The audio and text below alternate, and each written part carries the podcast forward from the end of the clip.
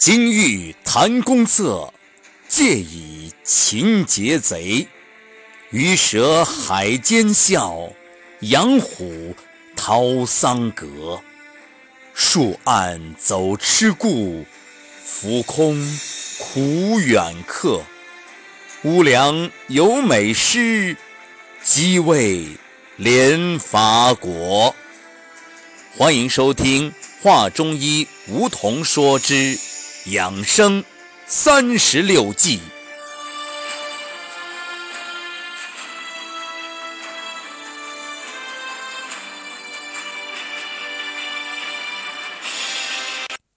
养生三十六计第三计：圣战计之借刀杀人。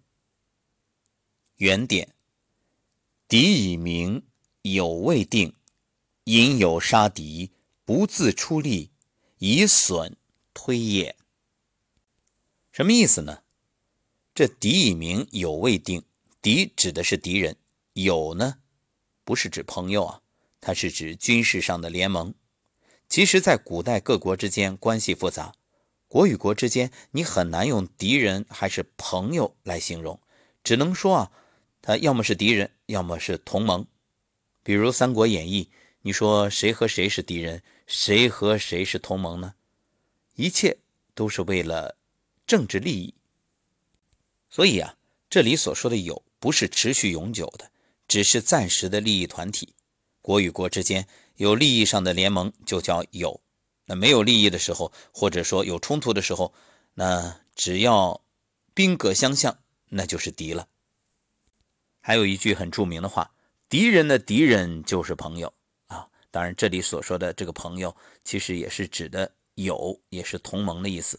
对呀，那敌人的敌人，帮我一起打敌人，那帮我来消灭敌人，或者说是损伤敌人的元气，这不也是友吗？那么，在利益团体还没有确定的时候，有的国家就会衡量。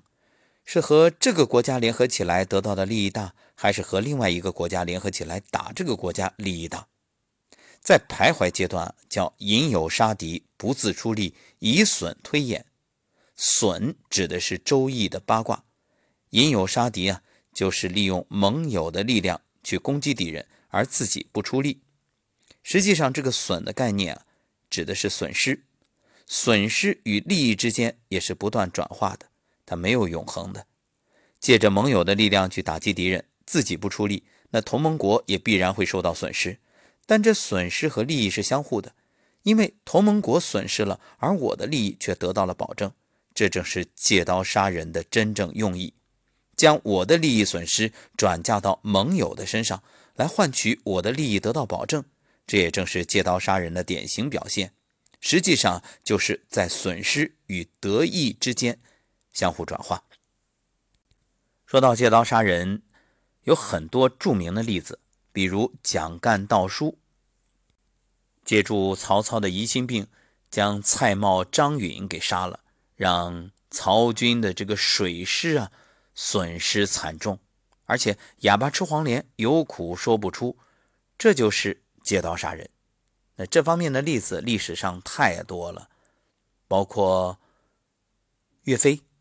被秦桧陷害，这也正是借刀杀人。因为秦桧是被金国收买的呀，所以这一点啊，在小人身上那真是运用自如。当然，我们今天说啊，谈的是养生，所以咱们就不带任何感情色彩，我们做一个客观分析。不过在说养生之前啊，还是得先讲故事。话说这春秋时期。齐国要攻打鲁国，派出了一个叫国叔的人，要他带兵攻打鲁国。但这时候啊，齐国的内部也不安稳，起了内讧。一个叫田常的人一直想推翻齐王的位置，他和国叔都是齐国大将，他一直对于国叔非常嫉妒。而这正是强盛的齐国内在的弱点，这个弱点恰恰被一个鲁国人给抓住了。谁呀？孔子的弟子子贡。这鲁国确实弱小，但是各位别忘了，鲁国有孔子啊，那厉害。孔子门下那能人无数，子贡就是其中杰出的代表。子贡当时分析了形势，认为啊，只有吴国可以与齐国抗衡，可以借吴国的兵力去挫败齐国军队。但是吴国和齐国他没有矛盾啊，他怎么会互相攻打呢？这别着急，就说到了前面所讲的齐相田常。田常本来就蓄谋篡位，而且又嫉妒国叔。那国叔要是来伐鲁得胜了，功劳不就更大了吗？这可不行。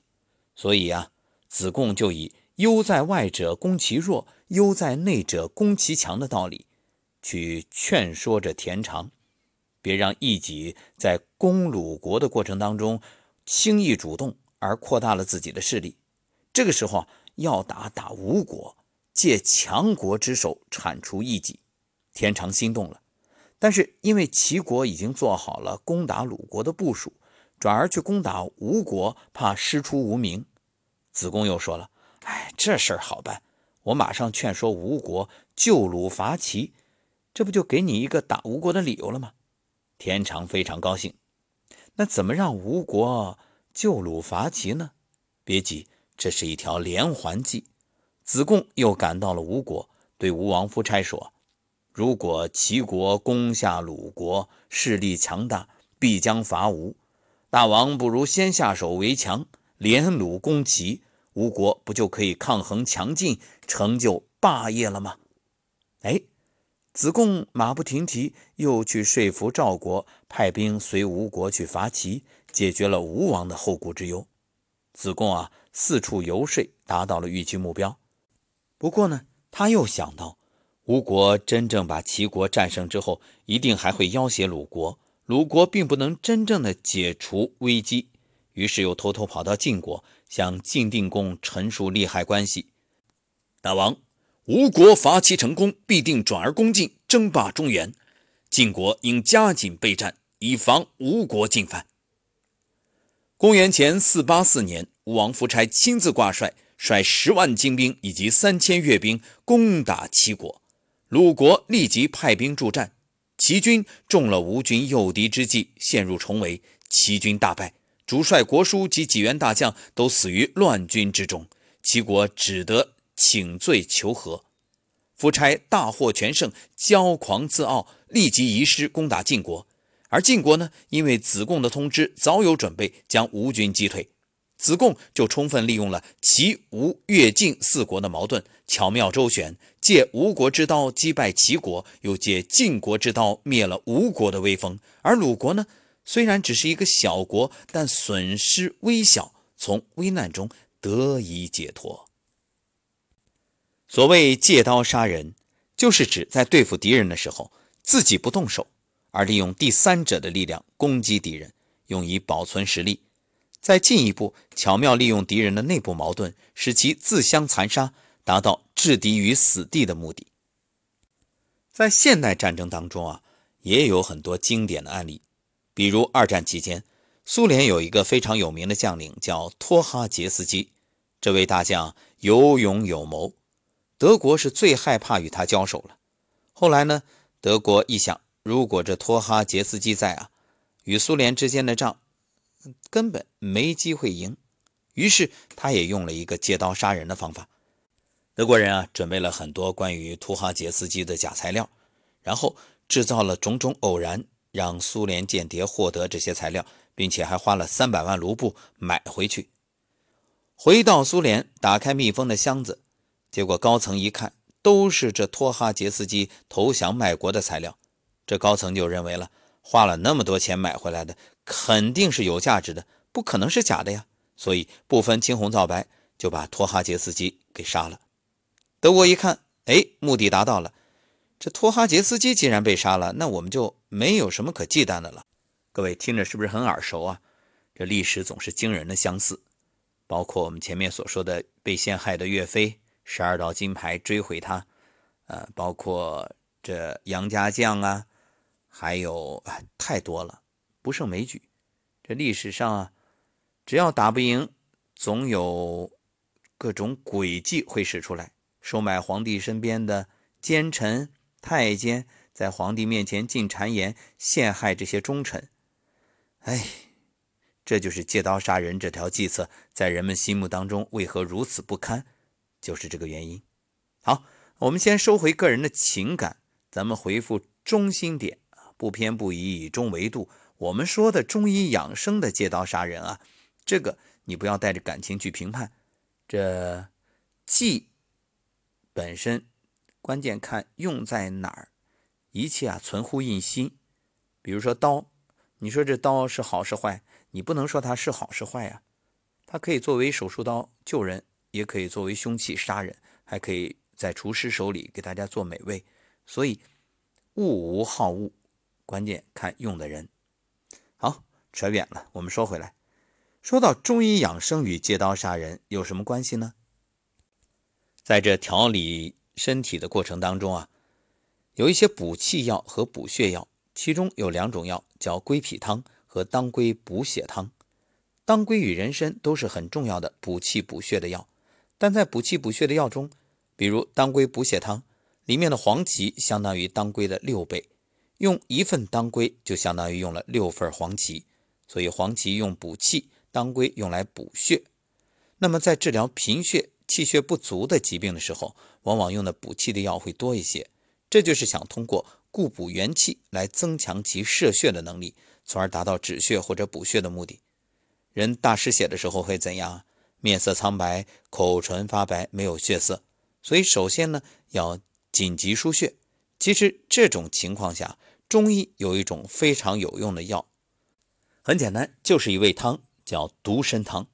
它里面只有一味药，就是人参。只要给病人灌上一大碗刚煮的人参汤，病人立即回阳救逆，马上就能活过来。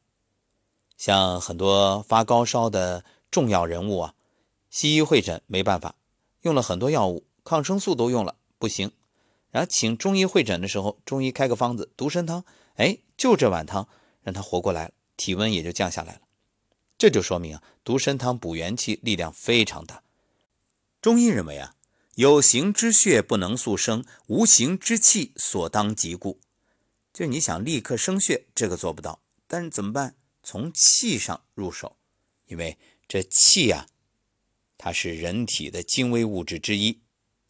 那么血的生成离不开气以及气的运动变化。《灵枢·邪客篇》说：“营气者，沁其津液，注之于脉，化以为血。气盛。”则化生血的功能自强，气虚则化生血的功能自弱，从而导致血虚。临床会出现气短、乏力、面色不滑这气血两虚的病症。正所谓气虚则血少，所以临床治疗血虚的病变，常常要以补气药来配合补血药，效果更好。这有形之血呢，生于无形之气，所以啊，前面也说了，黄芪大补脾肺之气，以滋化元。使气旺血生，配以少量当归养血和营，则扶阳密敛，阳生阴长，气旺血生，而虚热自退。那么前面说了，为什么这黄芪它比当归的用量要多好几倍呢？因为阴血亏虚，以致阳气欲浮越散亡，这个时候啊。恐怕一时滋阴补血故里不及，阳气外亡，所以重用黄芪补气，而专顾肌表。说了这么多，很多听友会问了：那是究竟和借刀杀人什么关系？别着急，这个得慢慢聊，我们把它聊透啊。那么，既然说生血非常慢，要补气可以很快补上来，当气补足的时候，生血的速度就会大大加快。所以，一个人非常虚弱的时候啊，你不能直接补血。我们说虚不受补，你需要补气。中医里面要达到回阳救逆的效果，最好的药方就是人参，因为人参长得类似一个人的形状，所以中医就是有以物补物，以形补形的说法。在一个人快不行的时候，赶紧用人参做汤，能挽回他的性命。像西洋参、花旗参、太子参、党参、人参、黄芪，这些都是补气的药。中医认为气血同源，补气比补血来得快。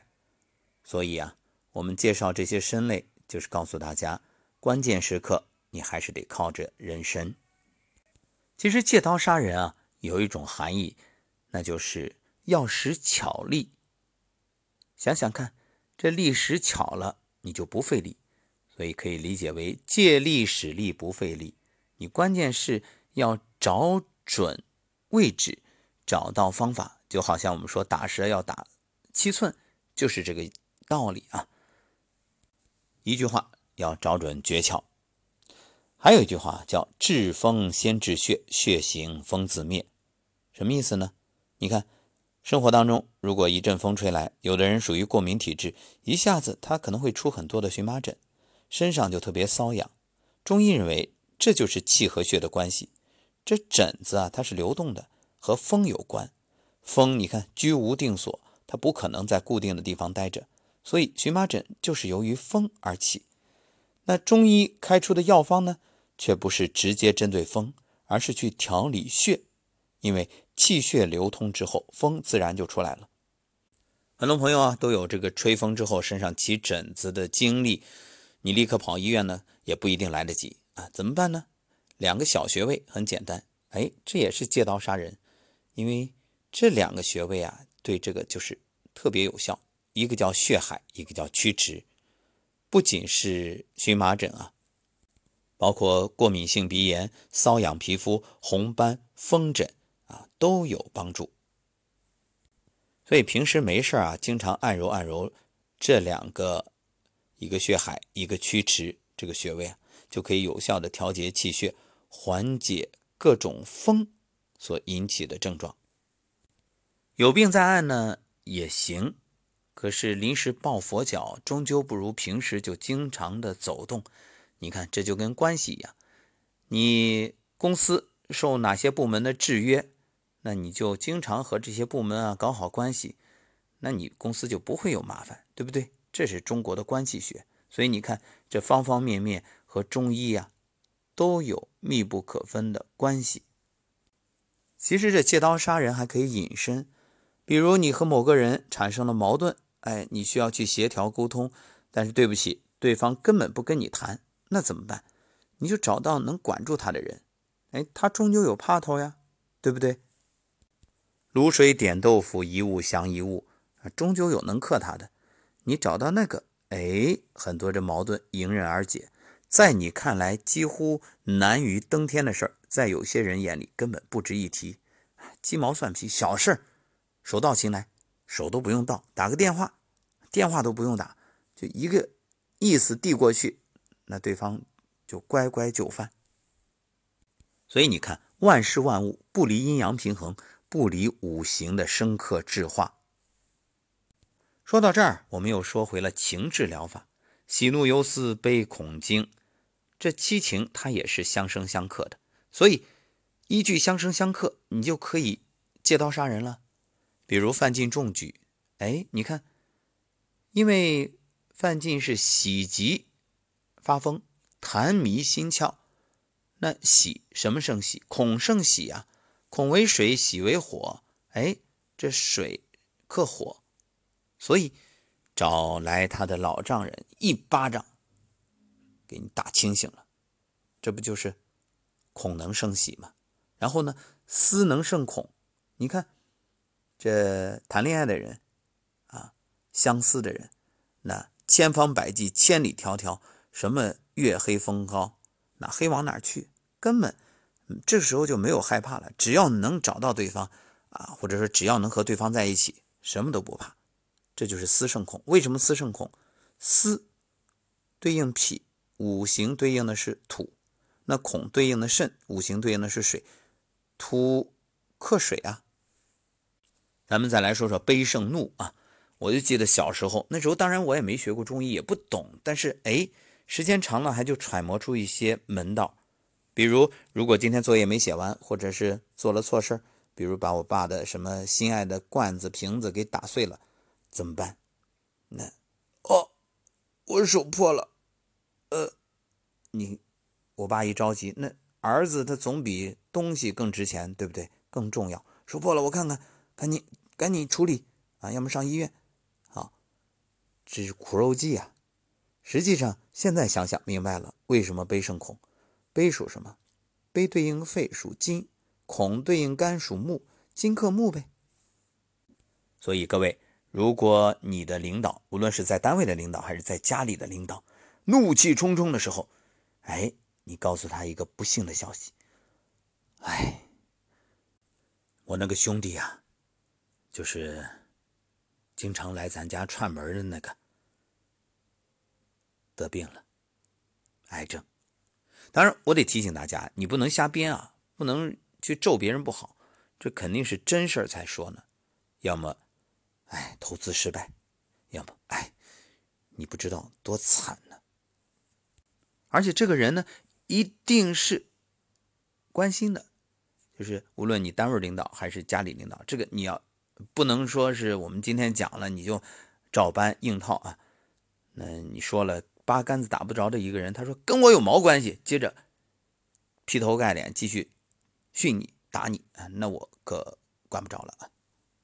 当然这个时候啊，最好你再营造点氛围。哎，你不知道啊，我那个兄弟，哎，一言难尽啊。他，他太惨了。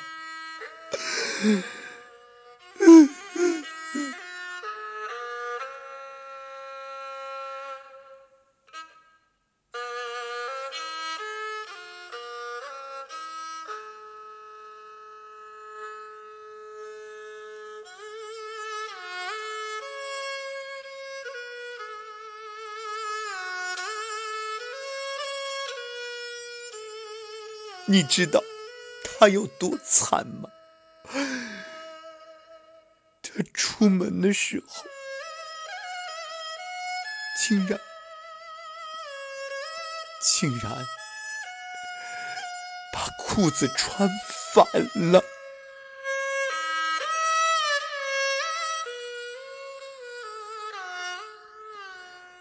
好，各位，感谢收听本期的《话中医梧桐说》啊。